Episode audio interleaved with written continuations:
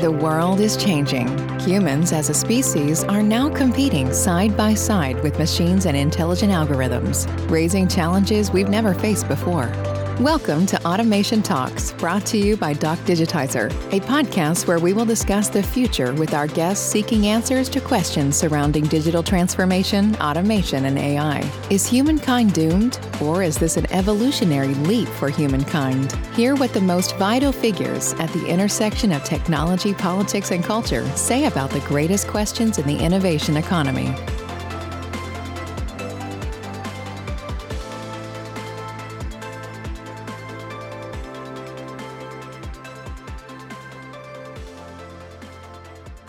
Olá a todos, o meu nome é João Fernandes, gostaria de vos dar as boas-vindas ao primeiro episódio das Automation Talks. Este podcast é promovido pela Doc Digitizer e tem o objetivo de fazer showcase de projetos de transformação digital, inteligência artificial e automação de elevado impacto e sempre na primeira pessoa. Traremos assim ao Automation Talks convidados com trabalho relevante nestas áreas e connosco irão discutir não só esses projetos, mas também o futuro. O futuro onde a tecnologia certamente irá moldar a nossa sociedade e onde cada um de nós, enquanto pessoa, terá de viver, e aqui esperamos pacificamente, iremos abordar esse tema ao longo dos nossos vários episódios, com máquinas, robôs, algoritmos, que em alguns casos nos facilitarão a vida e em tantos outros nos levantarão desafios enormes enquanto, a nós enquanto espécie. Esperamos ter conversas vivas, desafiantes e, sobretudo, onde colocaremos perguntas desafiantes aos nossos convidados, aquelas perguntas que as máquinas, por mais machine learning que tenham, ainda não seriam capazes de responder com assertividade. Para nos ajudar nesta missão, uh, terei sempre comigo o Aníbal e a Raquel, que me ajudarão a fazer a ponte com vocês uh, e garantir que todas as vossas perguntas uh, que irão colocar uh, nos nossos live streams são input para as nossas conversas. Este podcast uh, estará disponível nas plataformas habituais, e sempre que possível iremos transmiti-lo em live, como hoje é o caso, através do YouTube. Uh, podem participar nesta conversa uh, e convido-vos a participar nesta conversa através do nosso live chat do YouTube, colocando perguntas ou comentando a nossa conversa, e o Aníbal fará questão de nos fazer uh, tornar esse, esse vosso input também input para as nossas conversas. Apoiem o nosso projeto, uh, subscrevendo o nosso canal do YouTube e os vários canais de podcast que disponibilizamos, para que possam não só estar sempre notificados das novos, dos novos episódios que vamos lançando, mas também, uh, se caso gostem, partilhem-nos nas vossas redes para que cada vez mais pessoas possam acompanhar este projeto. Sem mais demoras, hoje temos o privilégio de ter connosco o Ricardo Ribeiro uh, como nosso convidado, como nosso primeiro convidado, portanto é, é um privilégio duplo, e eu passo assim a palavra ao Aníbal para nos introduzir o nosso convidado e dar kick-off a esta conversa. Aníbal. Obrigado, João. Uh, deixa-me antes de mais agradecer-te por me teres lançado este desafio de, de fazer este Automation Talks contigo. Vai ser um desafio super interessante para as próximas semanas e para os próximos episódios. Uh, e permite-me também uh, cumprimentar as pessoas da família Doc Digitizer que estão a ver este live neste primeiro ensaio, que já certamente estão algumas, se correr já bem. Estão algumas. Boa, boa, fico contente. Uh, se correr bem, pronto, vamos, vamos go wild com isto. Uh, o nosso convidado, Ricardo, é, é, é com muito orgulho que temos o Ricardo connosco no nosso primeiro, no nosso, no nosso primeiro episódio. O Ricardo começou por se licenciar no Instituto Superior de Gestão em Business Administration and Management uh, e depois posteriormente tirou dois mestrados, uh, em, um em Marketing Management e outro em Business Administration. Curiosamente nenhum deles tem a ver com a área financeira nem, nem com a banca. Uh, e depois tem trinta anos de carreira uh, na, com experiência na banca, que é por si só Uh, um currículo super pesadíssimo, entre Product Management Business Unit Manager. Eu gostava de destacar uh, aqui outros pontos, que é o de Co-Founder and Partner na Consulta Clique da Eastern Europe uh, de dois mil e doze a dois mil e dezasseis uh, e Founding Member em Oxford Public Chain Foundation, que são dois, dois roles de peso. Uh, Depois é, é professor convidado na Universidade Católica do Porto e no M B A do Instituto Politécnico de Coimbra.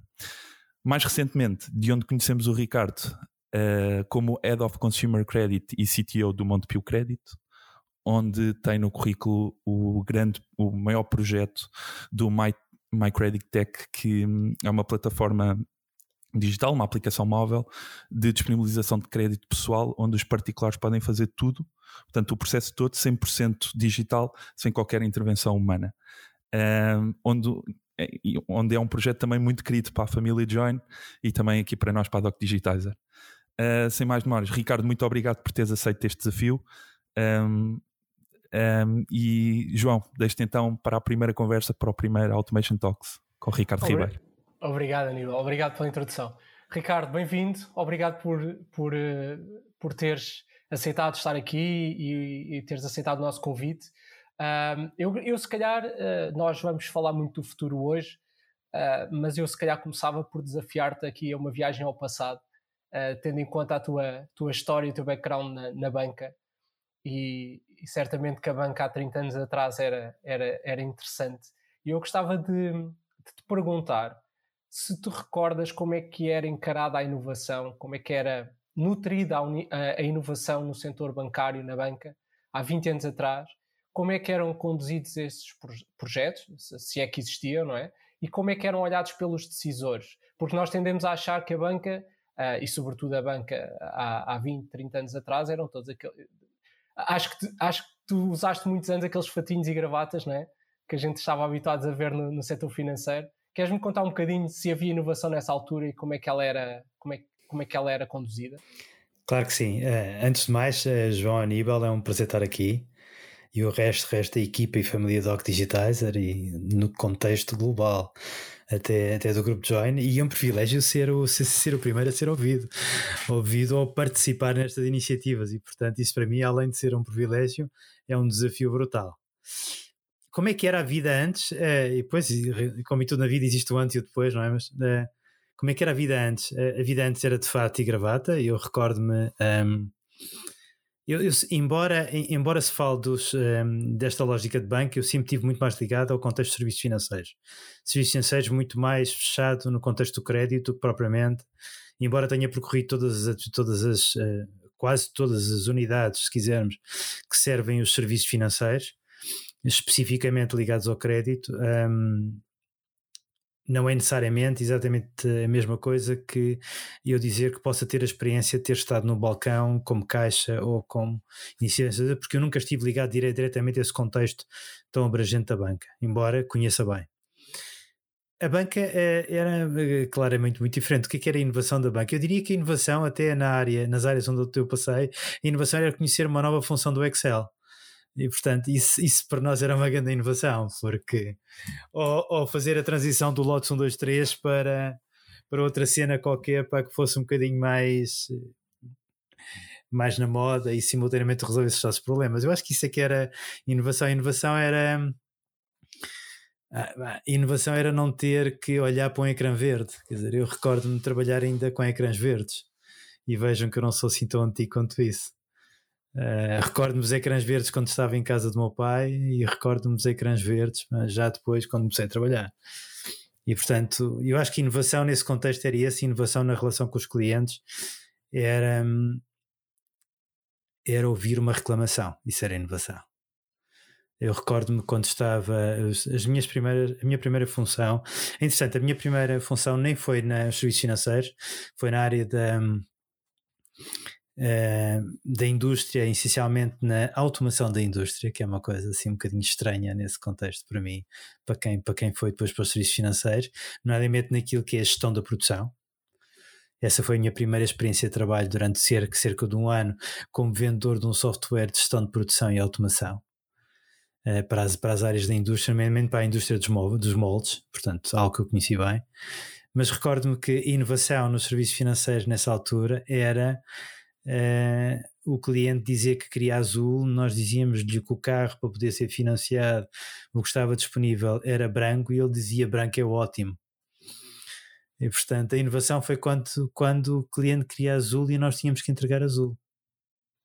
Portanto as coisas mudaram bastante. E, e, e tu achas que assim, olhando, olhando para este percurso de, de, de vinte anos ou, ou mais uh, no, no setor financeiro, de certeza, e se calhar mais recentemente, cruzaste com projetos que tu próprio achavas que tinham um potencial muito interessante e extraordinariamente inovadores, mas que por uma razão ou outra não se chegaram a concretizar. E eu, eu gosto desses projetos porque nos dizem muito sobre o setor e sobre o mindset das pessoas.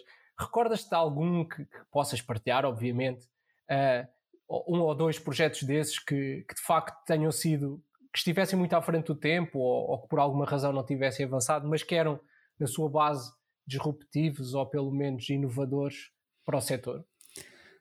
Uh, eu diria que dos, dos, dos serviços financeiros houve, houve alguns, mas, mas eu queria se calhar uh, uh, não entrar dire- diretamente aqui neste contexto dos serviços financeiros quanto ao projeto que falhou, embora se possa fazer a relação com os serviços financeiros, mas um que eu tive a oportunidade de participar diretamente, uh, como... Uh, deixem-me só fazer-vos aqui um parênteses, só para vos dizer o seguinte. Eu acredito que uh, só existe uma forma de aprender, que é pondo as mãozinhas na massa. E quando se está há trinta anos nos serviços financeiros, nós temos necessidade, eu pelo menos sempre tive essa necessidade, ao longo dos anos, de fazer outras coisas para além dos serviços financeiros.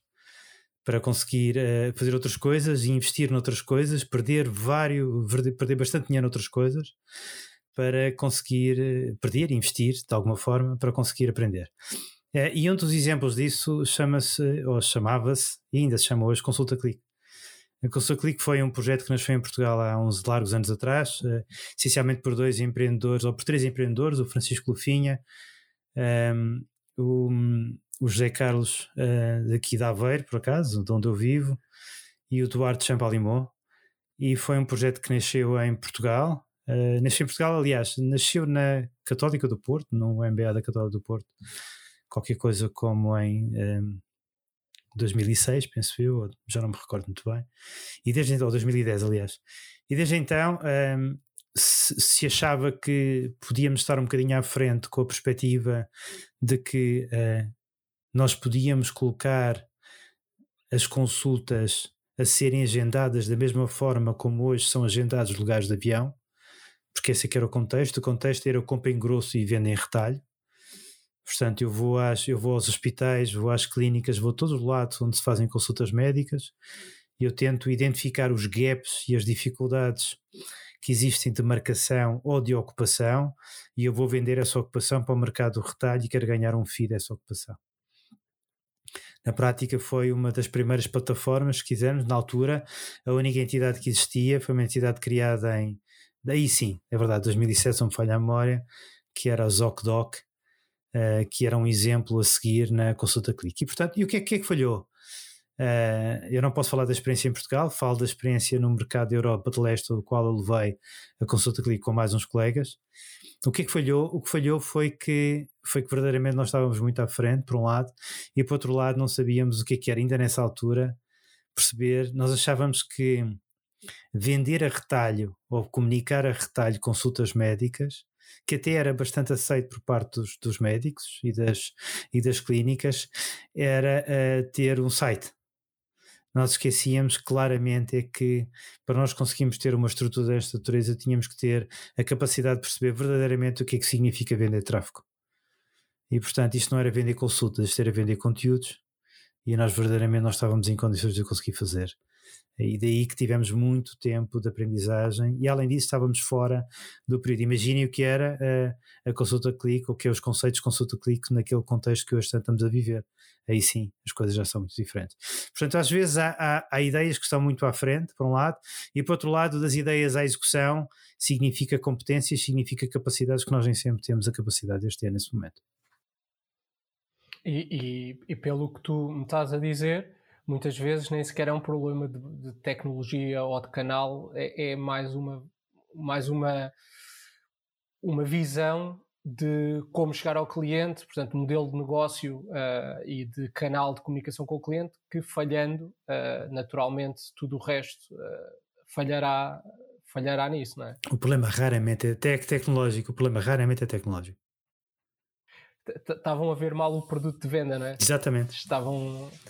Exatamente, e não e, só isso, o produto de venda, o próprio modelo, o modelo de revenue, tudo isso foi discutido durante anos e anos, para trás, para a frente, porque quando é novo uh, e quando nós vamos ao mercado e tentamos perceber a aceitação e depois vamos ao mercado tentar perceber nova aceitação, andamos sempre a fazer ping-pong do modelo revenue, que, o que também complica um pouco todo esse processo. Isso levanta uma questão que eu acho que uh, terá a ver necessariamente com, com a banca e, e me parece que pode ser interessante porque vai muito nesse sentido. Uh, nós, de há uma década para cá, temos visto ou temos sentido a emergência de um conjunto de empresas uh, de base tecnológica, mas uh, sobretudo ligada a uma economia de dados, ou seja, uh, que, que, que na, o seu core business é monetizar sobre dados, recolhê-los e monetizá-los.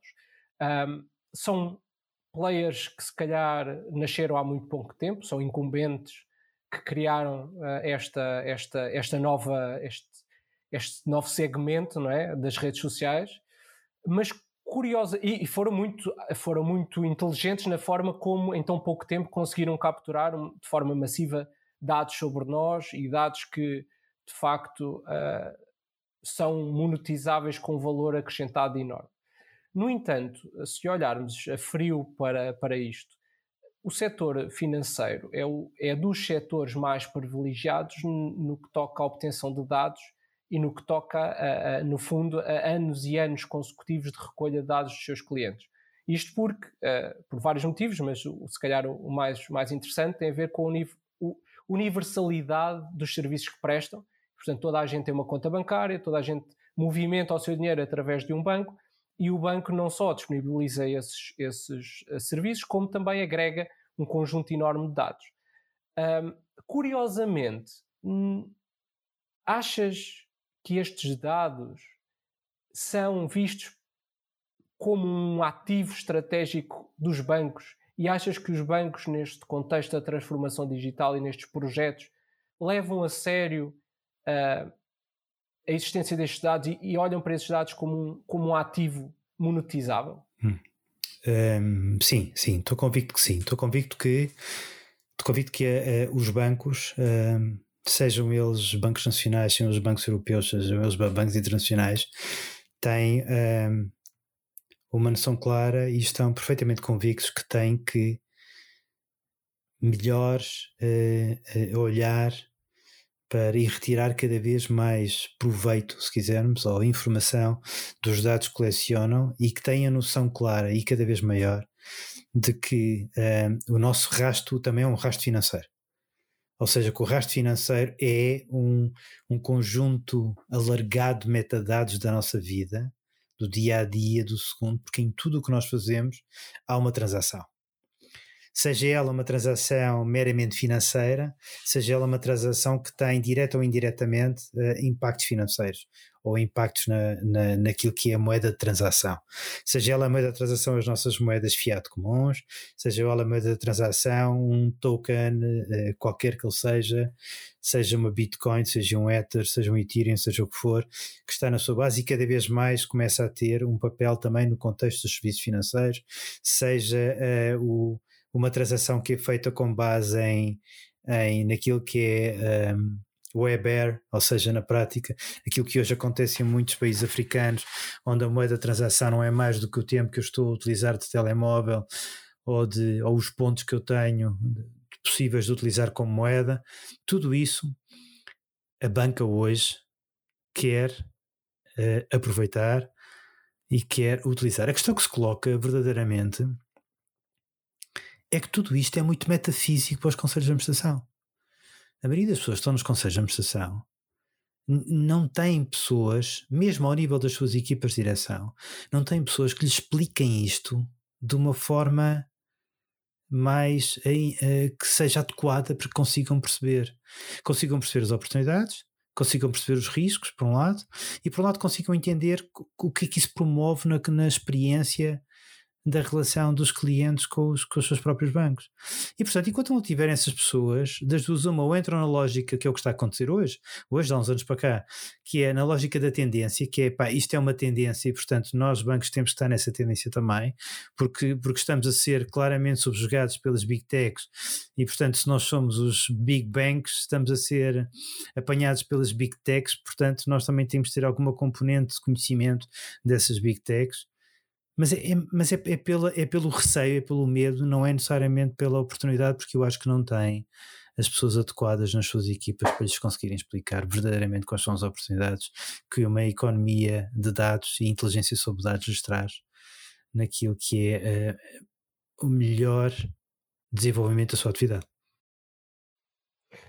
Isso, talvez porque a atividade bancária tenha sido muito estável ao longo do tempo e, e de facto, é uma medida, é, é, é no, no fundo uma estratégia de proteção, uh, talvez, dos incumbentes face a, a coisas que estão a acontecer. A questão é, é, e aí também se nota isso cada vez mais, não é? Uh, com as várias fintechs que têm aparecido, e não só, e os próprios grandes players uh, como a Apple Pay, o Revolut, que trazem, que trazem alguma disrupção. Sentes que, uh, sentes que os bancos estão mais assustados ou, ou, ou, ou estão mais uh, numa lógica de surfar essa onda? Uh, e tu disseste-me que talvez não. Eles não saibam o que é uma onda, nem sequer sabem surfar. Mas... eu, acho que, eu acho que sim.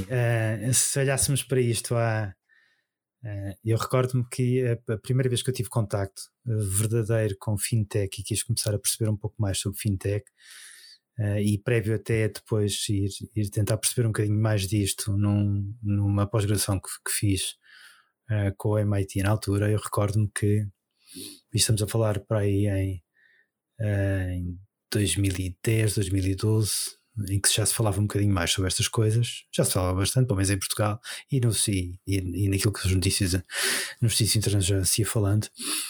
Uh, a ideia que eu tenho é que uh, nessa altura, sim, claramente os bancos achavam que estavam num período de negação, ou seja, isto não é um problema meu, isto não me vai afetar, isto é, são umas iniciativas assim mais ad hoc de um conjunto de entidades, pá, que acabam por morrer como morreram muito, muito, muitas outras, vide uh, uh, a bolha .net e outras coisas quaisquer que aconteceram por aí. Ok, isto foi a primeira... Foi a primeira abordagem. A segunda abordagem foi uma abordagem um bocadinho mais na lógica do pânico, que é, ok, afinal, isto não passou ainda, e afinal as Googles, Facebooks e outras entidades desta vida, estas big techs, nomeadamente os Alibabás, os Amazones, estão a entrar claramente no nosso setor e têm um volume de clientes e uma capacidade de automação e, de, e mais, e uma capacidade até de entendimento do próprio cliente, do ponto de vista das algori- dos algoritmos de conhecimento, para a tomada de decisão que nós não temos. Epá, isto parece-me complicado. Mas, ó, Ricardo, curiosamente, uh, e aqui ligando à minha pergunta anterior, uh, nem é tanto assim, porque de facto os bancos até saberiam provavelmente mais uh, sobre, esses, sobre esses clientes do que um player externo que tem menos dados, ou pelo menos... Está bem, uh, tá bem, mas a questão que se coloca... Não é? Não, isso, mas a questão que se coloca é quando é que eles surgem, não é? Uh, não nos podemos esquecer que os bancos, a maioria dos bancos que nós conhecemos uh, em Portugal e no mundo tem, epá, tem no mínimo cem anos, né? Ou coisa parecida com isso. O banco, o grupo ao qual eu trabalho, tem mais de duzentos. Aliás, tem mais de duzentos, duzentos e cinquenta anos e, portanto, quer queremos, quer não, tudo isto são consequências completamente, que têm consequências graves naquilo que é a gestão dos repositórios e dos silos de informação. Estas novas entidades que nasceram há vinte anos atrás, nasceram uh, numa lógica de, uh, de data-driven. E, portanto, os bancos não nasceram data-driven, os bancos nasceram money-driven, depois customer-driven, mais ou menos. Aliás, era um bocadinho mais profit-driven, depois customer-driven in order to get profit-driven, e agora não sei, agora vamos ver como é que as coisas correm. E, portanto, não era esse o contexto. E, portanto, muito difícil para a banca conseguir competir. O que eu acho é que nesta última fase, que era o que eu estava a dizer, nesta última fase eu diria que hum, já existem estratégias de cooperação.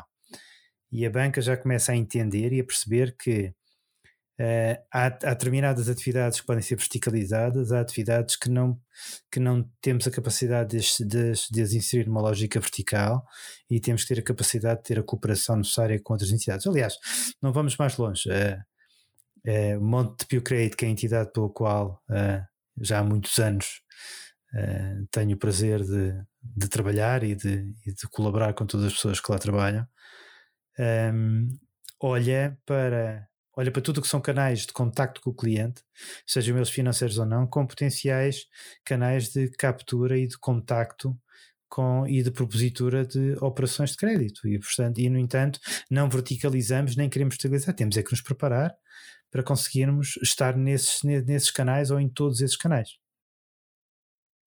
Uh, peço desculpa interromper. Uh, João, posso só aqui claro, meter um, a colherada? Dá, dá, dá. Uh, Ricardo, deixa-me só um, meter aqui este, este paradigma, ou seja, este, esta perspectiva. Disso estavas a dizer, eu queria te perguntar um pouco que era, o que é que aconteceu à banca, porquê? Porque, não sei, e não sei se estou enganado, mas uh, não sei se as pessoas têm a noção disto, mas a banca foi das primeiras a digitalizar-se com o home banking. Perfeitamente. Há, há dez, quinze anos, eu não sei, não consigo precisar, mas... Aliás, um bom exemplo, que o meu um bom pai... exemplo disso é o Banco Montepio, por exemplo. Foi dos primeiros Pronto. em Portugal, para não dizer o primeiro, que teve uma, uma solução de, de net vinte e quatro, ou de caixa vinte e quatro, neste caso, net caixa certo, vinte e quatro. Exato. Pronto, e, e foi há bastante tempo, ou seja, obviamente que não tinha as funcionalidades que temos hoje, que hoje conseguimos fazer tudo sem sair do sofá, mas consultas e, e as transferências que eram as primeiras, uh, podia-se fazer em casa. E, e, e isto na altura foi... Foi o, o primeiro passo de transformação digital, pelo menos aqui em Portugal e principalmente na banca.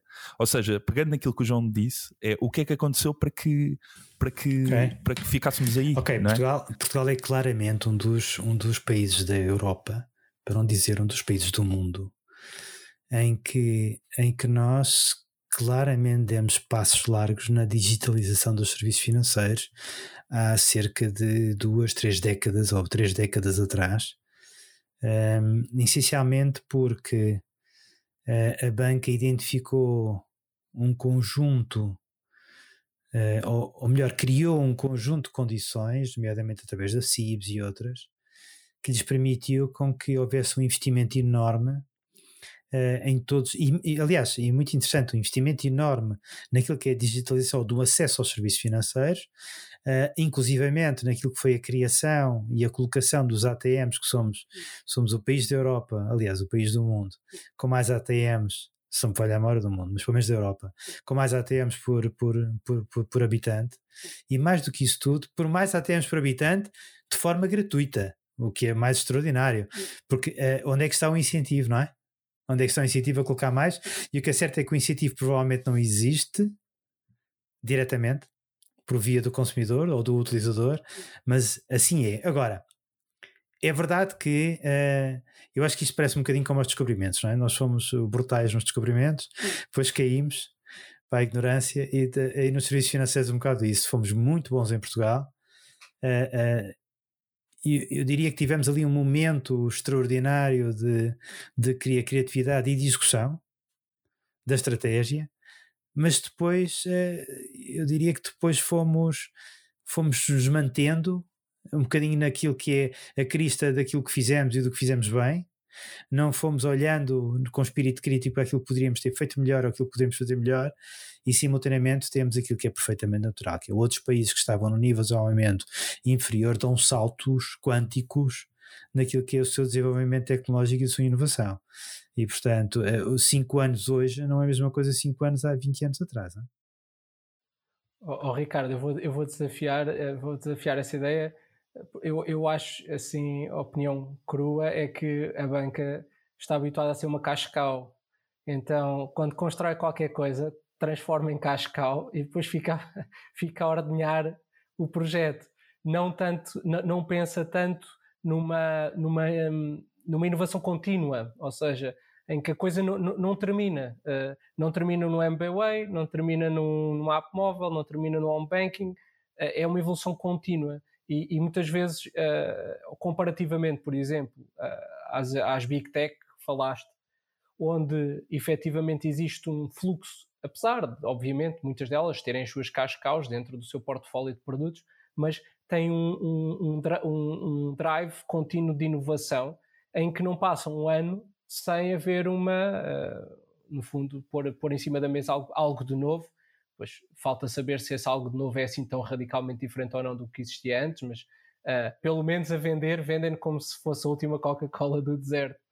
Uh, e, e eu aproveitava isto para saltarmos agora para o presente, uh, já que, já que dissecámos aqui o passado. Uh, fala-me um pouco do projeto MyCreditTech e, e, e, e para quem não conhece, fala-nos de como é que surgiu, o que é que pretende trazer de novo, um, num contexto onde nós ouvimos falar de, de fintechs e de, de uma série de disrupção, onde é que isto se encaixa e porque é que o Montepio Credit decidiu apostar numa forma diferente de, de fazer crédito. Ok, fantástico. Obrigado, obrigado pela oportunidade. É um, é um projeto que me é muito caro, tanto a mim como ao Montepio Credit todo e todas as pessoas dentro do Montepio Credit. MyCreditTech nasce uh, sobretudo de uma, uh, de uma necessidade do Montepio Credit conseguir explorar uh, cada vez mais os seus uh, canais uh, de relação direta com o consumidor. O Montepio Credit é, por inerência, desde a sua fundação, uma, uma instituição financeira de crédito que uh, trabalha muito bem e que está fortemente implantada, mas de alguma forma também, durante algum tempo, dependente daquilo que são os mercados uh, de, de contacto através de intermediário. Ou seja, uh, nós não somos como um banco que tem uma relação direta com os clientes, nós não temos a conta bancária dos clientes, nós não movimentamos conta bancária dos clientes, nós somos uma instituição financeira de crédito e, nesse contexto, uh, nós temos pouco conhecimento dos clientes, e quando temos o conhecimento dos clientes é porque alguma coisa corre menos bem.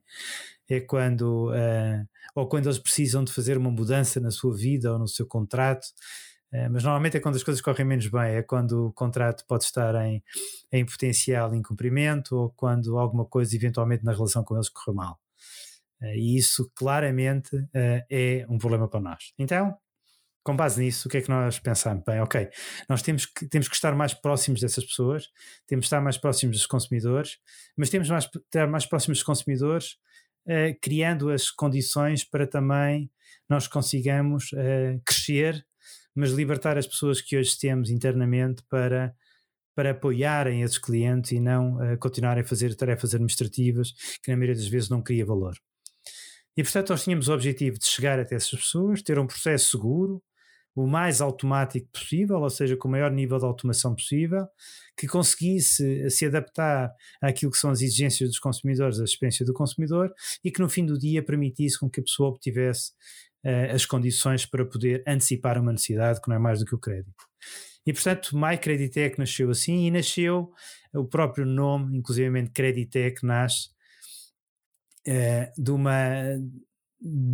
eu diria que da visão que o Montepio Credit gostaria de deixar junto aos seus stakeholders, que é, se porventura nós temos entidades que são especializadas na gestão da riqueza, temos as wealth techs, entidades que são especializadas na automatização ou no, ou no aproveitamento da tecnologia ou na aplicação e a maximização da tecnologia na área dos seguros, nós gostaríamos claramente de... de que este vertical do Creditech seja cada vez mais reconhecido, e nós consideramos que e gostaríamos de caminhar para sermos uma entidade cuja tecnologia é fortemente utilizada para desenvolver o crédito. E portanto o MyCreditech é mesmo isso, é uma, é uma plataforma cem por cento digital, ou seja, não existe papel, não existe manuseamento de papel absolutamente nenhum ao longo do processo, todos os processos de identificação São, um, estão, estão embedded e permitem diferentes processos de identificação, seja por chave móvel digital, que aliás, pena tenho eu de não existir muito mais utilizadores de chave móvel digital em Portugal, que era uma coisa que deveria haver e que deu um salto grande agora com a pandemia, mas mesmo assim ainda está a níveis muito baixos, ou através de outros mecanismos de autenticação e de, e de identificação, até a uma estrutura autónoma de decisão. E depois todo, todo um processo algorítmico, algorítmico de base para poder avaliar todos estes dados e uh, avançar para uma decisão relativamente à, à documentação, aos dados que o cliente nos transmitiu, que os clientes nos transmitiram, para que o contrato seja colocado e disponível para assinar eletronicamente. E o pagamento só não é imediato ainda, porque em Portugal ainda não existe possibilidade para as instituições financeiras de crédito fazerem transferências, fazerem pagamentos imediatos para outras instituições, a não ser que sejam bancos. E nós não somos um banco, nós somos uma instituição financeira de crédito que pertence a um banco, e portanto, e nós infelizmente ainda temos uma grande cota-parte dos clientes do Montepio Credit não são clientes do Montepio. E portanto o que significa que em breve, e eu espero que muito em breve, estamos a trabalhar para isso, possamos, uh, o cliente possa concretizar o seu projeto e possa ter o dinheiro na sua conta ao final de muito, muito pouco tempo a seguir. Então, uh, t- t- para já estamos aqui a ver o, o, o vosso site, uh, aqui em, em share screen. Um, portanto, de, per- perguntas que eu, que eu te faço, que tipos de crédito é que vocês disponibilizam através deste, deste processo? E, e se de facto é possível, por exemplo, concluir um processo, pelo que me disseste sim, não é? Uh, agora em tempos de pandemia, sem, sem qualquer tipo de, de processo de, de papel associado, não é? Um, e, e não sei, se calhar, fala-nos um bocadinho do processo end-to-end, o que é que, se eu quisesse pedir um crédito, o que é que eu iria, o que é que eu iria ver e, e que partes é que são mais inovadoras face ao que tu conheces ser o processo de crédito mais tradicional, que já em alguns casos já era até ativado em online, não é? Em modelo online, mas penso que isto tem aqui alguns twists interessantes. É queres, queres claro nos que fazer sim. Esta, Obrigado. Essa viagem? Obrigado pela oportunidade.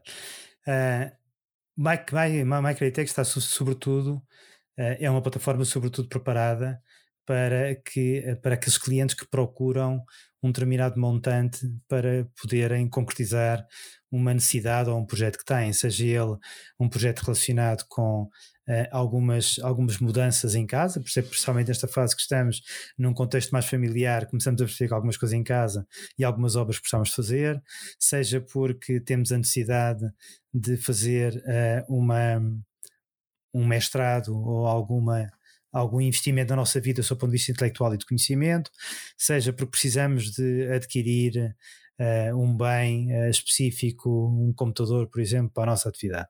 Mas, na prática, uh, um cliente pode solicitar uh, um montante financeiro para dar resposta a uma necessidade, independentemente de qual essa necessidade seja. E, portanto, é aquilo a que se denomina crédito pessoal, de forma um bocadinho mais, mais clara. O que, é, o que é que nós temos diferente, ou o que é que, o que, é que eu uh, diria que podemos ter sido mais inovadores que na maioria dos, das entidades que, uh, que têm, que disponibilizam ferramentas desta natureza no mercado?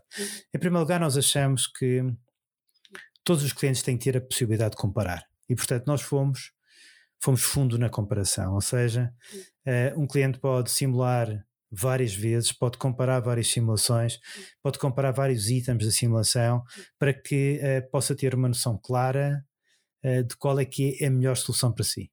Esta foi, foi algo que para nós foi importante.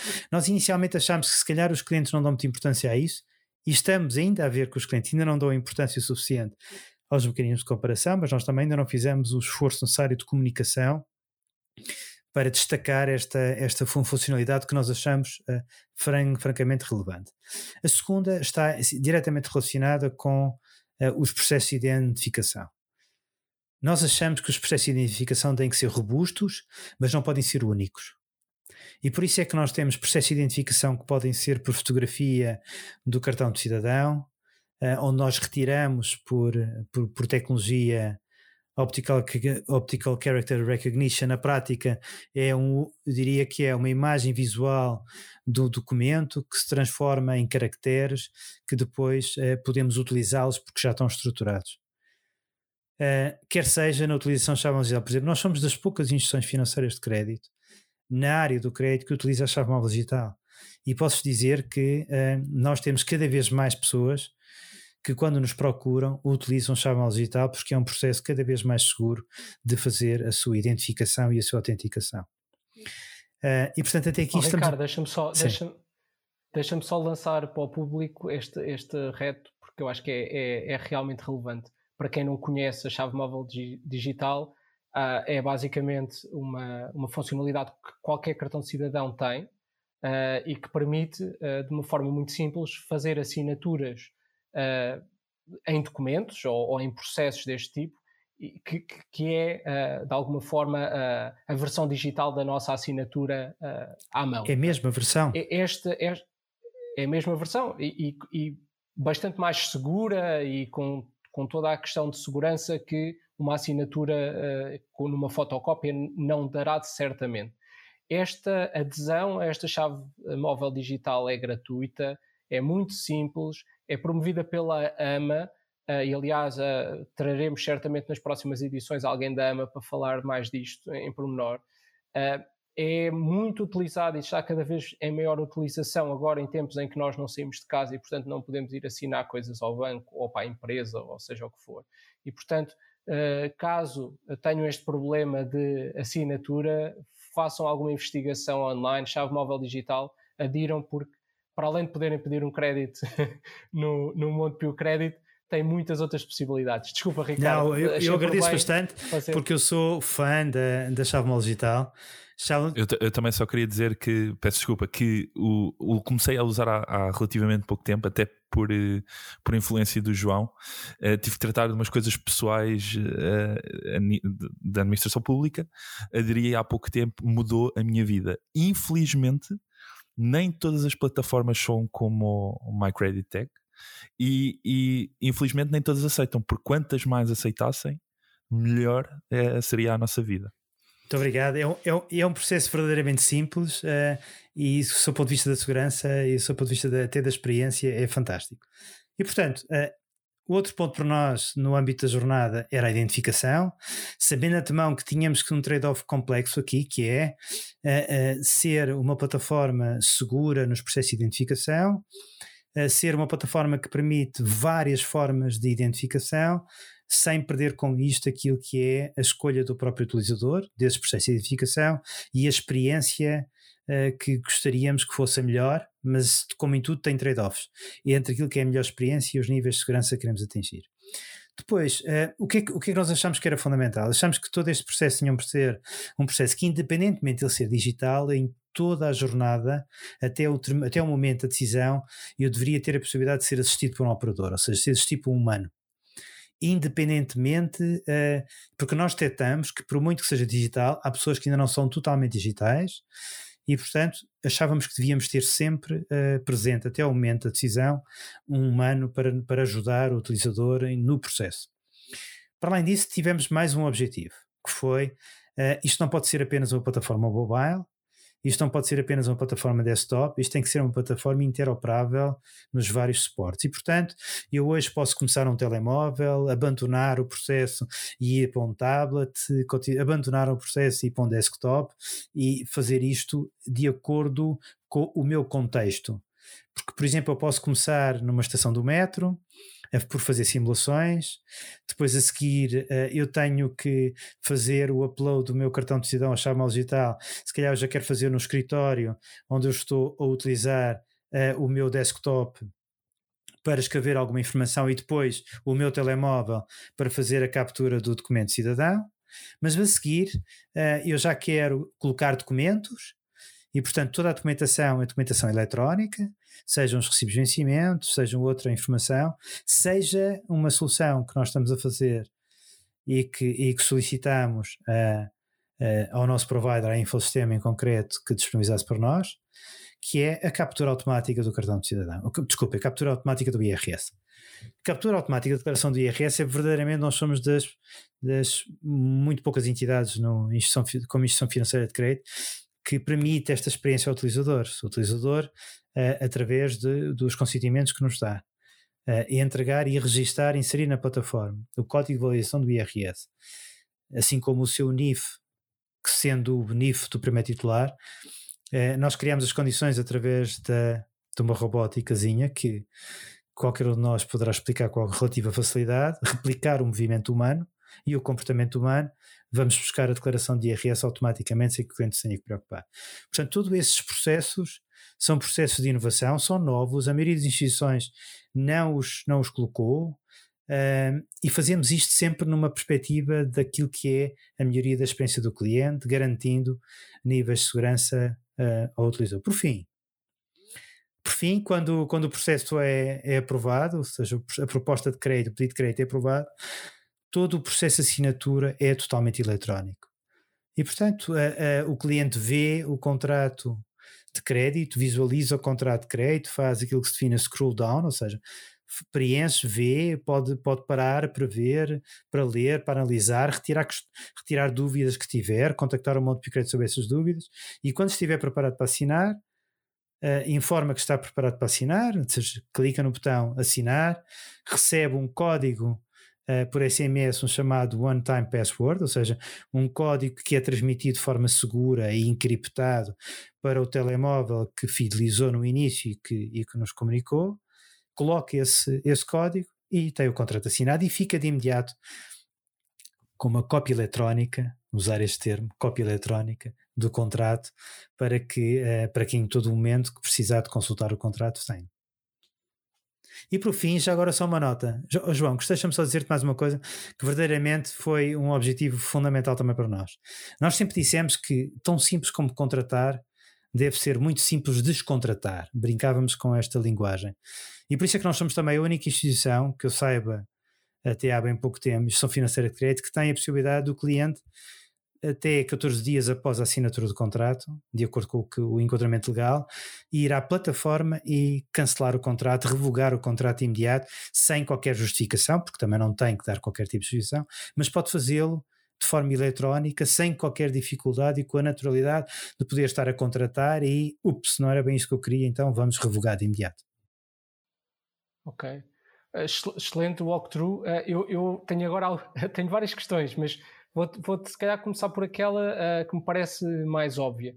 Uh, o o, o MyCreditTech não é um, foi lançado agora recentemente, mas é um projeto que certamente teve bastante tempo de, de incubação e pensamento, um, e que eu acho que muda radicalmente a visão do processo de crédito para o cliente, obviamente, mas certamente também para, para todas as equipas do Montepio Crédito, que vão desde a parte da operacional até à parte de vendas, até à parte de marketing. Mas certamente que foi aqui um, um misto de um choque com um, uma sensação de progresso. Um, quais foram os principais desafios que tiveste ao longo da criação deste, deste produto? E, e agora que já está uh, tangível num, num website e a funcionar, uh, está terminado ou o que é que há mais a fazer? Ok. Um... Os, os desafios foram, foram francamente grandes a diferentes níveis e nós fizemos tudo como manda a tarimba, como se costuma dizer. Uh, nós criámos, um, criámos os nossos processos de design thinking, ou seja, os nossos processos de design, criámos os nossos processos de service design thinking, ou seja, olhámos para esta lógica e percebemos como é que eu posso reduzir uh, a fricção na relação com o cliente, como é que eu posso reduzir a fricção interna. Trouxemos pessoas, trouxemos clientes, trouxemos parceiros à conversa, às nossas sessões de design thinking, às nossas sessões de prova, de conceito. Trouxemos pessoas internas da organização do Montepio Crédito em diferentes áreas de, de, departamentais, desde as áreas das vendas, de compliance, as áreas legal, as áreas de negócio, de operações, de suporte ao cliente, marketing. Portanto, trouxemos áreas também para nos ajudarem neste, neste processo. Eu diria que é a grande dificuldade colocou-se, uh, em primeiro lugar, nós precisávamos de garantir que uh, tudo isto que estamos a fazer tem por baixo uma camada intermédia de ligação com o nosso sistema core, com o nosso legado. E, portanto, esse foi o nosso primeiro desafio. Foi construir essa ligação, todas essas ligações tecnológicas entre o nosso sistema core e uh, o interface que o cliente vê e que contacta, que é o MyCreditTech, e garantir que os níveis de serviço e de velocidade de comunicação com essas estruturas funcionava, e mais do que isso nós conseguíamos perceber o que é que poderia falhar. Portanto, esse foi o desafio mais complexo. O outro desafio mais complexo foi interpretar verdadeiramente o que é que poderia ser a versão beta. Ou seja, uh, uh, o M V P, exatamente, né? O M V P. Qual é que deveria ser aquela, aquele protótipo inicial que nós apresentámos em janeiro ou fevereiro, já não me recordo, uh, deste ano, e que teve durante seis meses. Normalmente é tudo, não é? Exatamente. E percebemos que, o que é que daí ia resultar. Posso dizer que desde o M V P até hoje, uh, o MyCreditTech já vai, uh, se não me falha a memória, na sétima versão. Aliás, já tem essa sétima versão na forja. Para, uh, ou seja, a sétima release da segunda versão na Forja para poder ser apresentada, e tudo isto porque nós vamos escutando os clientes, vamos percebendo de alguma forma também com a analítica de dados, vamos percebendo qual é que é a experiência que ele tem e vamos tentando fazer melhorias na jornada ao longo do tempo. Como é que é o futuro? Como dizias, uh, o futuro passa essencialmente a dois níveis. Passa por criar ainda mais automação, passa por, um, passa por uma estratégia de inteligência sobre dados, maior ainda do que aquela que nós temos, que ainda é muito básica, e passa por, por um, por transformar toda esta, não é por transformar, mas por dar ainda mais força a um conceito que desde o primeiro dia, quando o MyCreditTech começou eh, no início de dois mil e dezanove, eh, eu dizia que o MyCreditTech tem que ser um Lego, e eu monto o Lego conforme o cliente lhe apetece.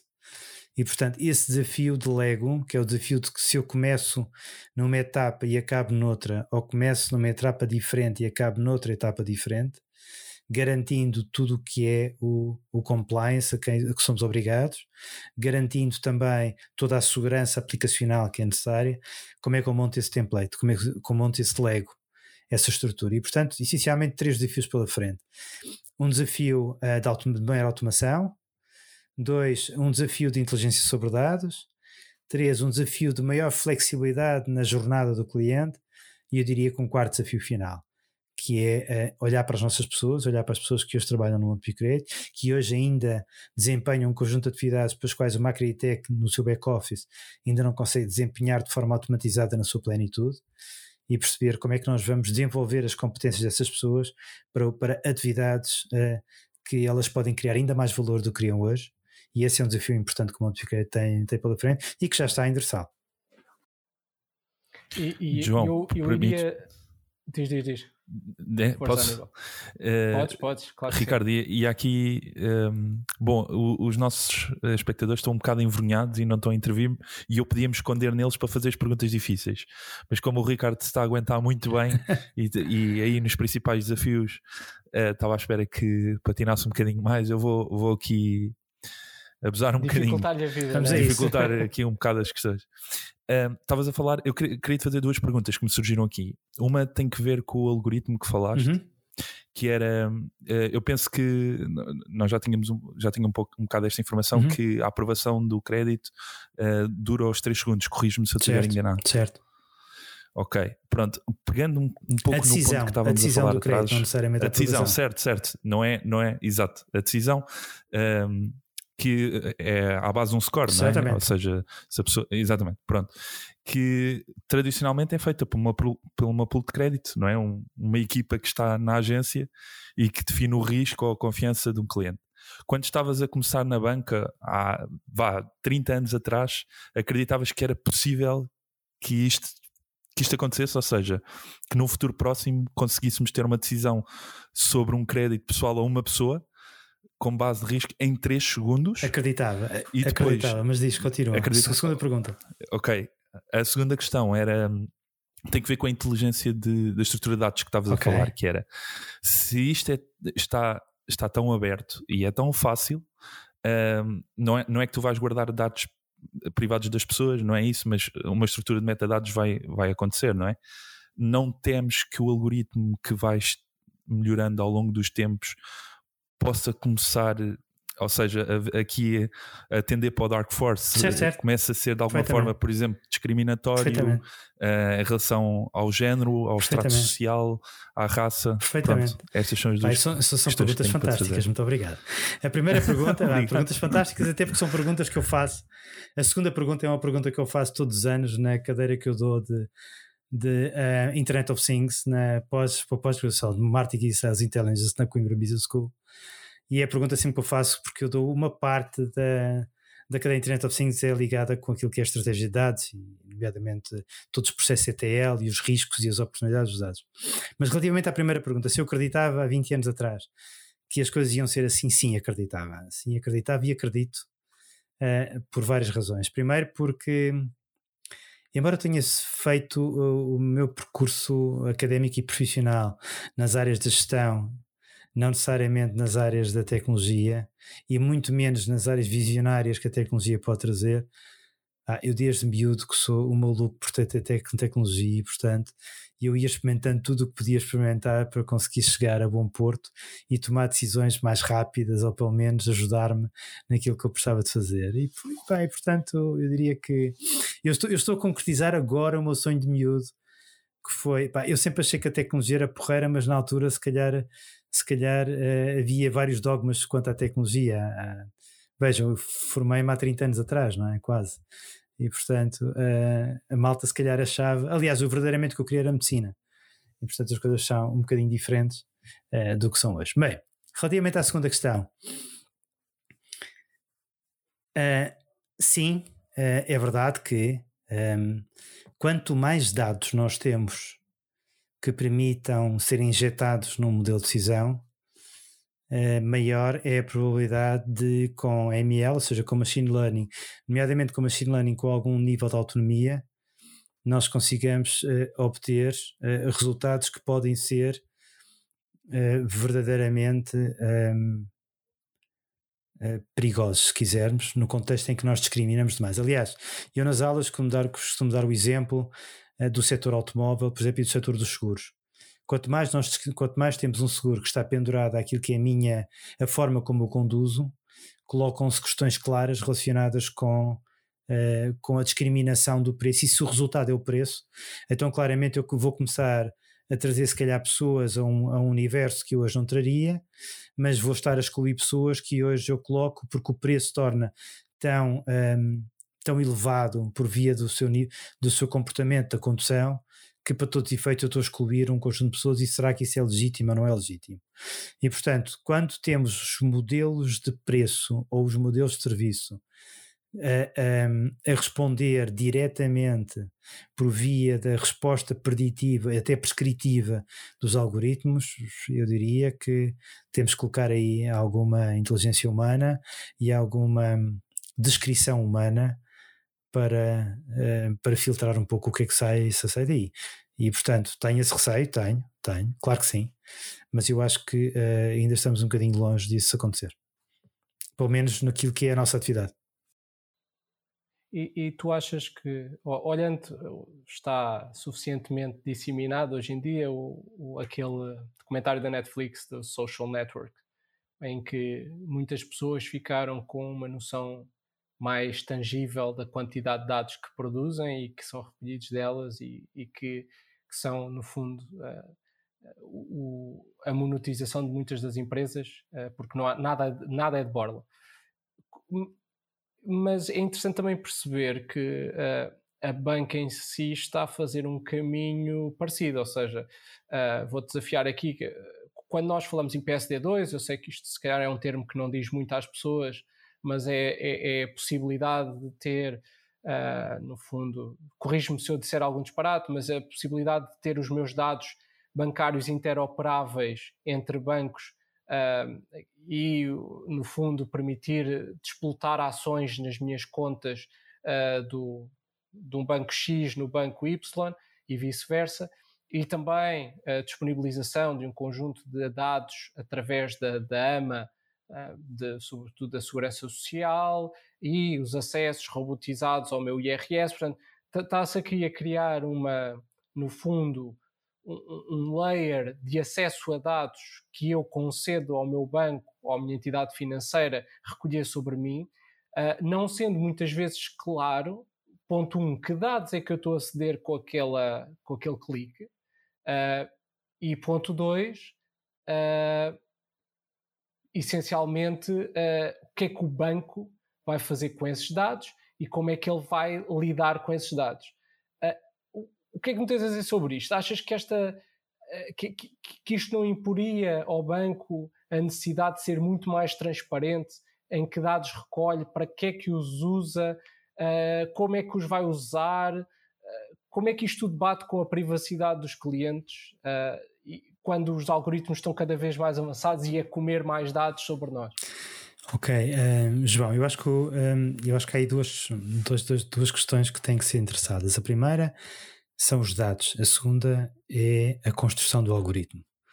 E, portanto, são duas realidades um bocadinho diferentes, uma realidade já bem regulada, outra realidade que está a ser discutida em C S E da União Europeia. Aliás, eu, eu faço parte... Um, faço parte a representar Portugal no contexto da, da Associação das, das, das, das Empresas de Crédito Especializado, faço parte na Lis Europe como, como expert numa, numa, numa estrutura que está a pensar aquilo que pode ser o impacto na legislação e o que é que tem que ser alterado quando começarmos a olhar para E M L e a inteligência artificial. Mas voltando à primeira questão, eu diria que eh, Portugal e Europa, a Europa toda, na sua plenitude, já não tem razões, ou já não existem razões absolutamente nenhumas, para que não haja uma transparência da forma como os dados são coletados, da forma como os dados são tratados e qual é a finalidade do tratamento desses dados. Eu falo isto pelo Montepio Credit e falo isto pela maioria dos bancos em Portugal, onde não há qualquer tipo de incentivo para que não haja este nível de transparência. Até porque, por várias razões, até porque as multas são, as coimas são brutais, os clientes cada vez estão mais atentos e, portanto, processos de violação de dados são processos que, quando são propositados, ainda por cima, quando existem gafes claras na preparação e no design de todos esses processos de, de captura e tratamento de dados, claramente as organizações não estão uh, a fazer um bom trabalho e não há razões para que isso aconteça. Essa é a minha visão e acho que os bancos estão, uh, os bancos e instituições financeiras de crédito em Portugal estão suficientemente elucidadas sobre isso e fizeram todo um trabalho uh, nos últimos anos, desde a implementação de, do segundo Regulamento Geral de Proteção de Dados, ou aquilo que denominamos Regulamento R G P D, uh, portanto não há razões para que isso aconteça. Agora, a segunda pergunta é, é, mas afinal como é que eu cozinho esses dados todos, não é? Portanto, eu posso fazer, eu não, não sou, e, eu não sou muito se, bom em culinária. O facto, mas se o facto de eu estar, por exemplo, a dar acesso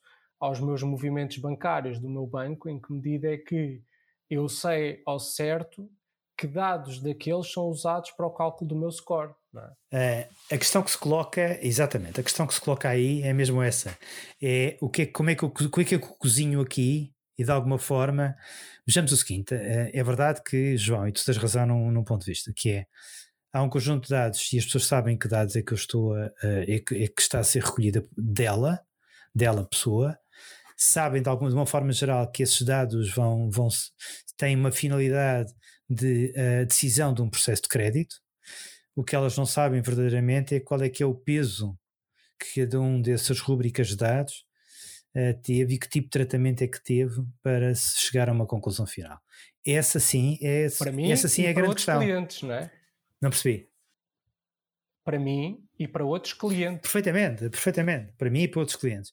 Agora, uh, sim, aí, aí, uh, aí, reside uma, uh, aí reside uma black box, claramente, como a maioria dos algoritmos são black box, por enquanto. E por isso é que se colocam aqui as questões Uh, no âmbito do trabalho que a União Europeia está a fazer, de perceber qual é que é, uh, como é que se mitigam os, os impactos e os riscos uh, inerentes a essa, essa black box, ou seja, uh, se está do lado de quem desenvolveu a black box, se está do lado de quem uh, utiliza a black box, ou seja, os instituições financeiras de crédito, ou seja, se está do lado de quem utiliza os algoritmos, quem desenvolve a algoritmia, uh, de quem injeta os dados para essa algoritmia.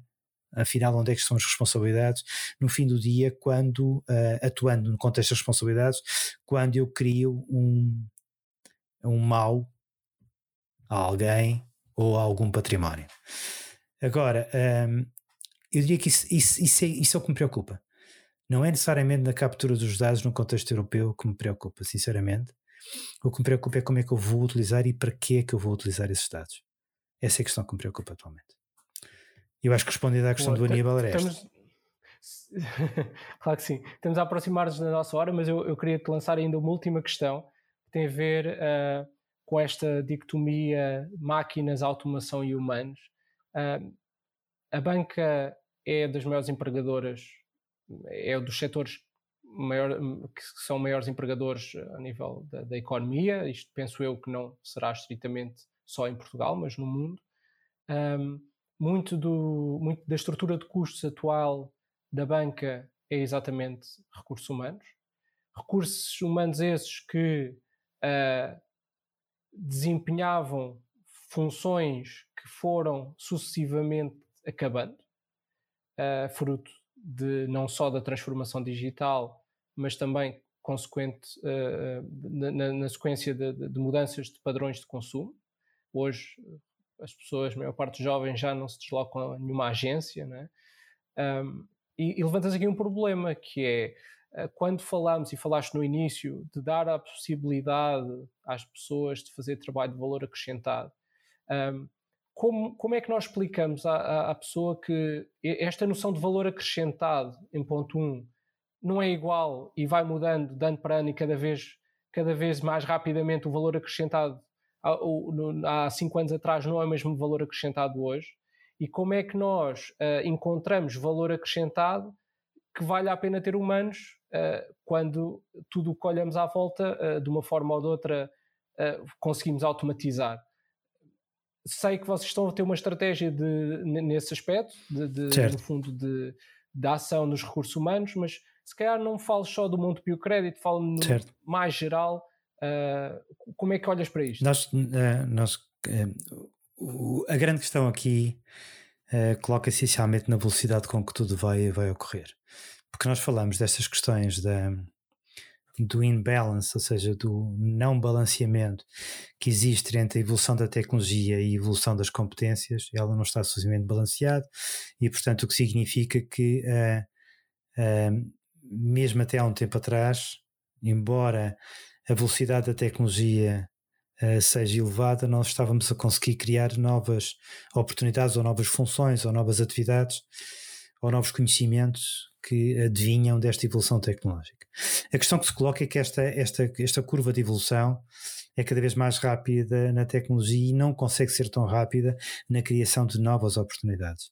E, portanto, claramente é por essa razão, mas isso estava uma discussão longa que tem a ver com o rendimento único universal, ou básico universal, e eu sou adepto de que essa, essa solução exista, porque claramente nós vamos ter...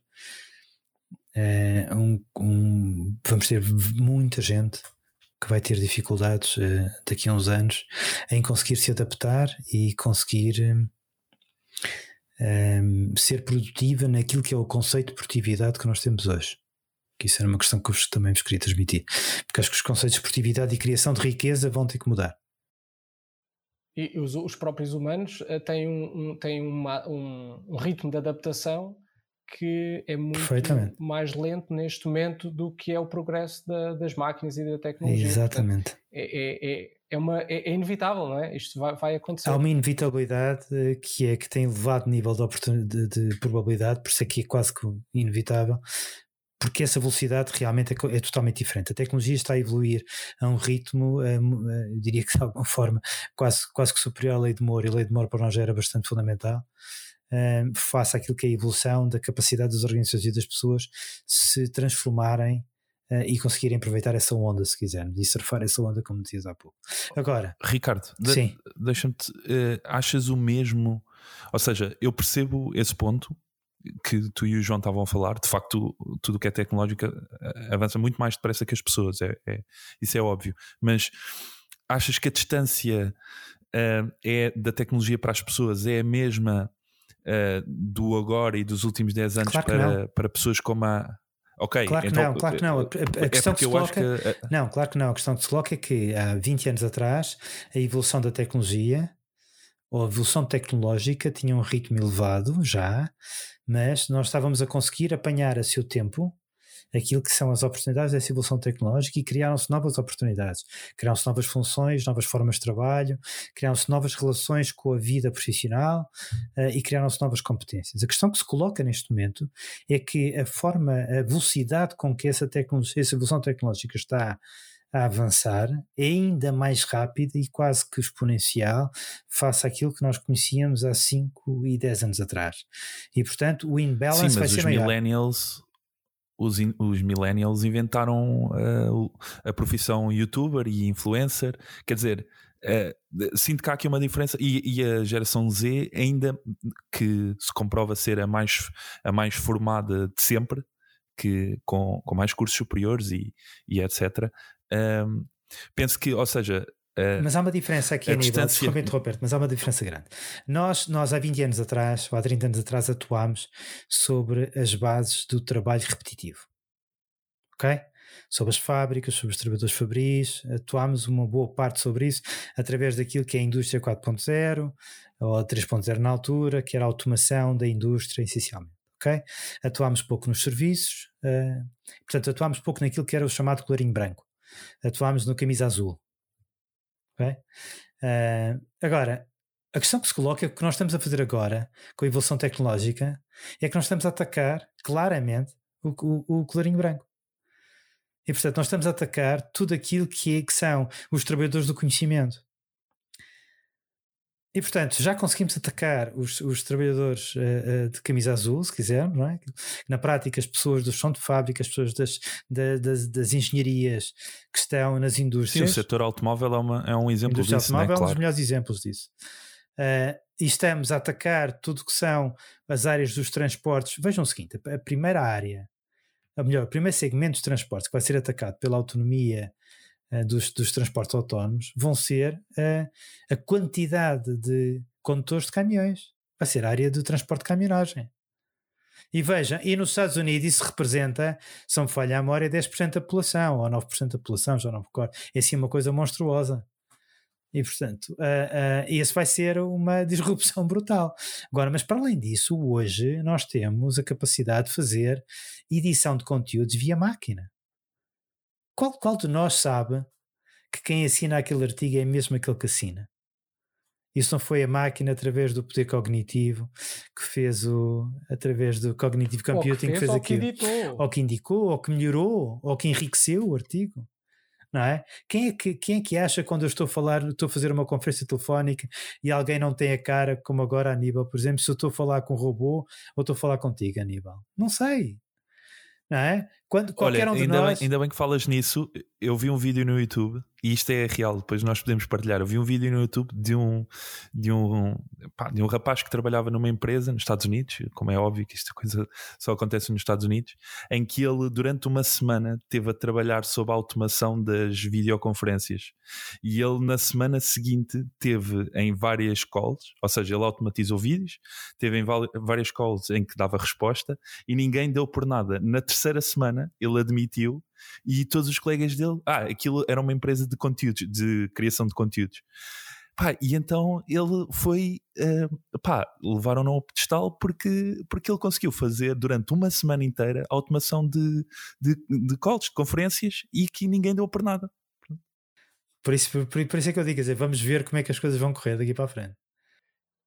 Aqui levanta-se a questão e, e, e vamos, e vamos estamos, temos que acabar, portanto eu queria tentar acabar aqui com algum... uma réstia de esperança para, para a humanidade, não é? Porque de facto vemos que cada vez mais nós achamos que o que fazemos não pode ser automatizado, até ser. E portanto, o que é que tu vês, Ricardo, como o papel do ser humano para a próxima década, já que não é possível ver para lá disso, mas achas, achas que vamos, vamos entrar aqui num caminho negacionista e, e de, de paragem de progresso, ou vamos conseguir encontrar algum tipo de papel para o humano neste futuro sem parar o progresso? Uh, antes, antes de eu dar a resposta, deixa-me dar-te, deixa-me dar-te aqui uma... Há, há, um livro que eu li, há, um livro, há um livro que eu li há pouco tempo, pouco tempo, vai, há três meses, de uma pessoa que se chama Kai-Fu Lee, e o livro chama-se uh, A I Super, Superheroes, se me falha a memória. Uh, e o livro aborda uh, muito estes contextos do A I. Eu posso, espera aí, deixa-me ver. Desculpa lá estar, estar de costas, é? Ah, isso é mesmo, isso é mesmo uma biblioteca. É, achavas que não, não? Ah. Pensavas que era daqueles fundos... Olha, uh, eu não, não é que eu tenha que fazer promoção ao senhor. Sim. Mas o livro é este. Boa. Uh, e uh, o que é que ele diz, de alguma forma, e que, e que de alguma forma também é a minha opinião. Claramente nós caminhamos para, para um momento onde uh, o poder das máquinas, no sentido da sua, da sua capacidade cognitiva, vai, vai aumentar até, até entrarmos numa lógica da chamada General uh, uh, Artificial Intelligence, mas nos próximos anos ainda estamos muito longe disso. A questão que se coloca é que, por exemplo, ele dá um exemplo que é o exemplo que eu também gostaria de dar, porque é aquilo que de alguma forma me, me aproximo. Uh, olhamos, por exemplo, para a medicina e para os médicos. Um, e a mesma coisa se coloca, por exemplo, nos serviços financeiros nesse contexto. Na prática, os médicos hoje têm uh, um papel fundamental na avaliação e diagnóstico, mas muito pouco uh, exercem o papel de proximidade, de suporte e de, de alguma forma de, uh, de empatia com a relação com os seus pacientes ou com os seus clientes, neste caso. E portanto o que, vai, o que vai acontecer num futuro muito próximo, nos próximos dez anos nós vamos assistir a isso, é a capacidade da máquina poder suportar todo esse processo diagnóstico ao médico, portanto o médico ter um diagnóstico muito mais fundamentado, com base em uh, a identificação de padrões ou a utilização de padrões que permita, através da máquina e da inteligência artificial, obter diagnósticos mais precisos, e deixar o médico naquilo que é o papel de que muitos anos o médico também praticou e que de alguns anos para cá, há umas décadas, deixou de fazer, que é a proximidade, a conversa, a empatia, a percepção do, do, do espaço uh, à volta, o contexto das pessoas. É, é esse o papel uh, do médico. O médico será cada vez mais um, um psicopedagogo, se quisermos, um, uma pessoa que nos consegue perceber, do que propriamente uma pessoa que nos atende para nos dizer qual é o nosso diagnóstico ou para nos mandar fazer um conjunto de exames dos quais o, o resultado ele tem que analisar. E portanto, a, a mim não me parece que os próximos dez anos seja uma questão, a, mas também parece outra coisa, parece-me que nós vamos ter que olhar um pouco para as nossas vidas e, e saber segmentar bem o nosso tempo. Uh, tornarmos mais produtivos, que é uma coisa que nós, principalmente em Portugal, somos muito pouco produtivos no contexto de sermos capazes de estar focados numa determinada atividade, mas saber aproveitar uh, os tempos em que nós estamos a trabalhar. E eu vejo isso para mim, eu sempre fui uma pessoa que gosta muito de trabalhar, isso é uma das coisas que eu mais gosto de fazer, é trabalhar, mas, mas claramente começo a perceber que estou a ser fortemente ameaçado na minha forma de estar, e tenho que saber fazer outras coisas, e portanto não basta só saber ler, que é uma coisa que eu gosto de fazer, mas se calhar há outro tipo de coisas que eu tenho que saber fazer e que durante muitos anos não aprendi a fazer. E, e nesse sentido, e para fecharmos uh, com, com o que nós chamamos, e, e hoje vai ser o, o nascimento do nosso Automation Challenge final, uh, que vai nessa linha, ou seja, vai na linha de Uh, partilhar com a nossa audiência formas uh, interessantes de, de aprender mais sobre isto e de, de abrir a mente em várias perspectivas, e a de pedir uh, um autor ou uma referência que aches que vale a pena a nossa audiência seguir, um podcast que ouças e que recomendes, e um livro, não sei se aquele que já mostraste. Exato, já, o, o Ricardo já se antecipou nesse ponto, não é? Mas pronto. Já, agora tem, tem direito a um segundo crédito. Exato. Ok, para quem, uh, o livro, para quem quiser... Uh, conhecer verdadeiramente a história dos serviços financeiros uh, e perceber tudo o que aconteceu na, na crise financeira, ou durante a crise financeira, e perceber o que é que os ensinamentos da crise financeira nos diz para aquilo que possamos estar a atravessar nos próximos tempos, ou que possamos vir a atravessar nos próximos tempos. Eu diria que vale a pena ler um livro que é O Fim da Alquimia, uh, do ex-governador do Banco Central da Inglaterra, que há de estar... Peraí, peraí. Deve, deve ser grosso, deve ser grosso. Opa, acho que é isso. Exato, eu ia perguntar se não. Se era uma coisa. Para quem quiser, já sabe. É assim. Ok. Ok. Este é o livro. Ah, leitura pesada, Ricardo? Não. Não, leitura que. Se, pá, não é a mesma coisa que ler o Kai-Fu Lee, mas é uma leitura, mas não é uma leitura técnica. É isso que eu quero transmitir. Portanto, se pesado era técnico, não, não é. Uh, Mervyn King faz um trabalho extraordinário de escrita e, portanto, é um livro que vale a pena ler. Assim como vale a pena lerem, por exemplo, o Value Web, do Chris Skinner. Esse é outro, esse outro livro fantástico que fala sobre a, a economia dos dados no âmbito dos serviços financeiros. Ok? Agora, um, podcast. Eu, eu, eu, eu comecei a ouvir podcast. Não sei se ouves, não sei se és fã. Hã?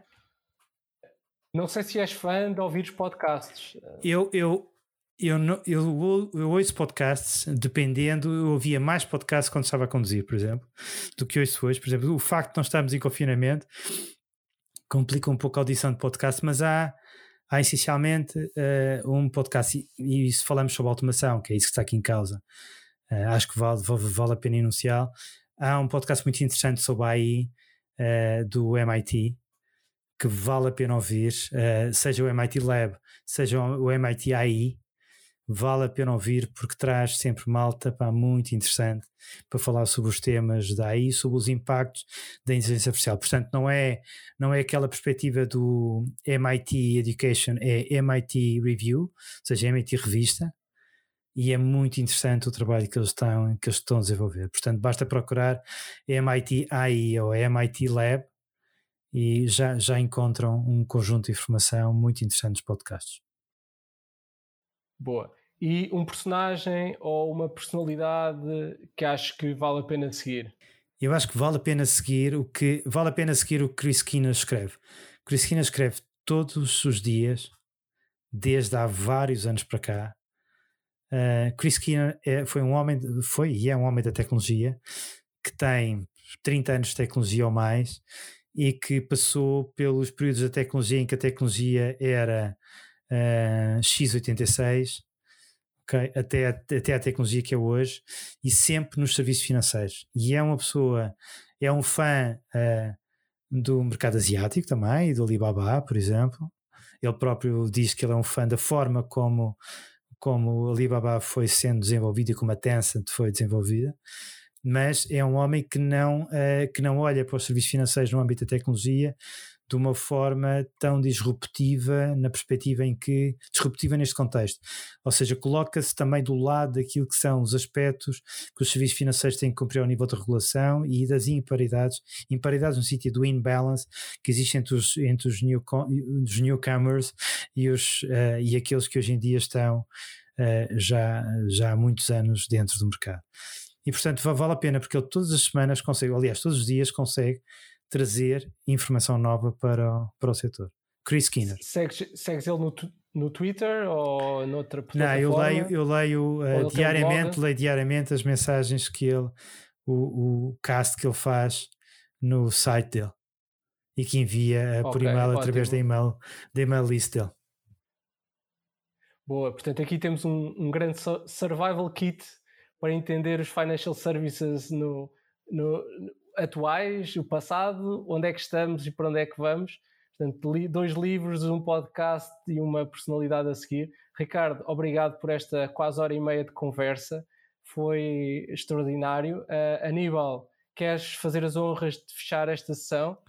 Sim, compete-me uh, dizer a frase mais dita pelos millennials, não é? Para, que é o, os call to actions, que é o like no... Sabes, no... sabes que eu também sou um millennial, só que... Sei, mas, mas tu é, estás ali velho. Na fronteira, tu és meio falso. Estou muito disfarçado com o millennial também.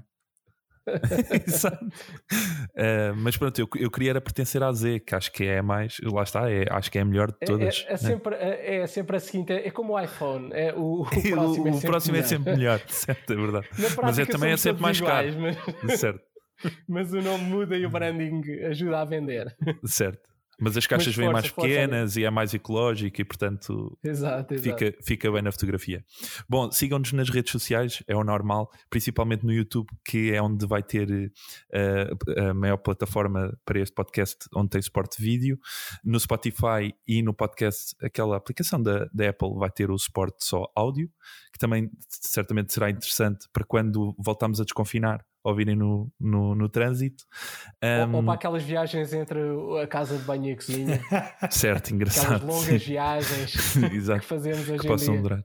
Mas para pequeno almoço, quando a malta está a tomar o pequeno almoço, que, que se tornou hábito ultimamente, também fica, fica a dica.